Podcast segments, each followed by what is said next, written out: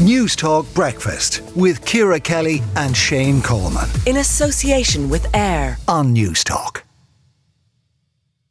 Okay, uh, Agriculture Minister Charlie McConalogue has launched a new initiative to ask the public what they think should be done to control the nation's spiralling uh, deer population is culling the solution. Uh, John Tierney is campaigns director at the Association of Hunt Saboteurs. Tim Cullinan is the president of the IFA. Tim, to you first. Does the spiralling population of deer pose a threat?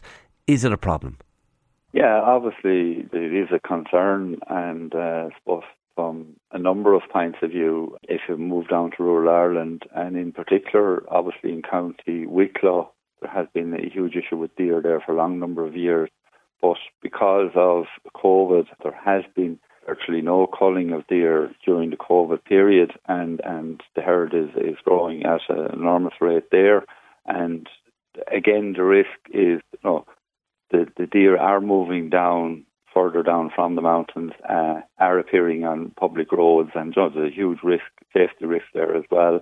And obviously, there's a risk of the transmission of, of TB okay. from, from deers to bovines as well. And so, look, I think what we need here is, and if you look at it, there is no predator here in Ireland. Know, normally um, wildlife, you know, there's yeah. Um, uh, yeah, a way that the, the, do, the, do we need to be the predators? Is that what you're saying? Do exactly. We, we, exactly. need. We need. Yeah, you think yeah. we need and a cull? Look, nobody wants to see deer being extinct. But look, it's about you know, keeping the balance here and you know, keeping the numbers under control. I think okay. from that point of view, it is important. Okay, uh, John Tierney. Well, this issue of the deer has been bubbling away for years, and it's always the vested interests that groups have been saying that we have a deer problem. But in actual fact, at the moment, we don't know the population and distribution density of the four species of deer in Ireland. So we don't have the baseline figures to determine if we actually have a deer problem. And it's only the vested interests, the people who are involved in hunting and farming, who are now saying that deer are out of control. But if we don't have the independent scientific figures saying how much deer we actually have in the country, we can't look at the issue until that uh, state of information is achieved. Okay, Tim, is that a fair point?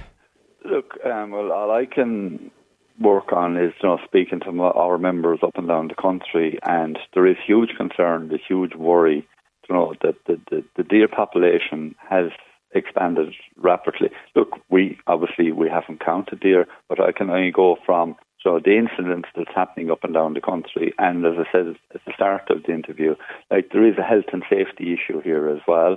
You know, there is an issue of controlling disease as well. So from that point of view, I think look, we need to look at this, and you know, there needs to be some control on the number of of deer. Look, it's like it's like it's like in every walk of life, there has to be a way of controlling you know, numbers because if if if we don't, I mean, deer will will will take over yeah. okay. country completely. So, All right. So from that point of view, John, look, I want to bring John in. And yeah. John, what about that health and safety issue? Well, well, you know, we live with wildlife in this country. We have to live with wildlife, and I mean, we do kill a lot of wildlife on the road um, by vehicle traffic.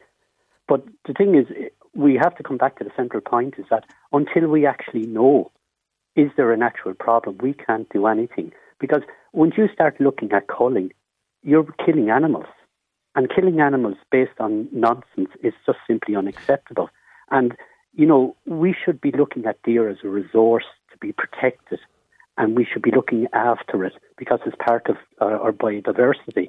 T- so, Tim, Tim, know, how about that? Tim, how about that? that without look, the data, without the data, you can't really be performing a cull. Yeah, look, all I can work on is is is the data that's coming to me that the farmers um, are seeing more and more deer coming onto their lands, but furthermore, and farmers are very worried then because the question is, you know, when deer will jump through a hedge out onto a public road, and this is happening, John. This is fact, like, or sorry, Shane, and the risk, and the farmers are worried: are they going to be liable then if there's an accident on the road? And look, I've seen deer myself. I, I do a lot of travelling up and down the country.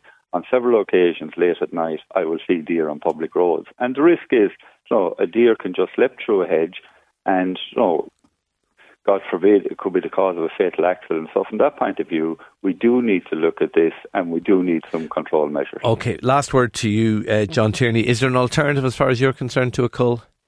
Well, there certainly is. I, I think we should be looking at deer as, a, as something that we should cherish and protect, and we should certainly be looking at deer uh, in a non lethal manner. We, we could have a fantastic industry based around deer watching which would give jobs and employment to the rural tour- countryside rather than killing deer based on speculation and perhaps vested interests. Okay, we will leave it there. John Tierney, uh, campaign director at the Association of Hunt Saboteurs, Tim Cullinan, uh, president of the IFA, just to stress uh, no reindeers were harmed in the making Absolutely. of that pre-record. Absolutely. Uh, Paul en route to Dublin Airport has got in touch to say if deer have to be culled, we should use the meat so it's not wasteful. I'd prefer that than just killing and dumping the carcasses, uh, to be honest. But another listener says there are two huge deer antlers on standing guard, all standing behind the guardrail southbound on the first bypass right now. Traffic conscious, I'd say. Yeah, people are nervous of the deers with traffic, I guess. But anyway, not the reindeers because they, of course, fly. News Talk Breakfast with Ciara Kelly and Shane Coleman. In association with AIR. Weekday mornings at 7 on News Talk.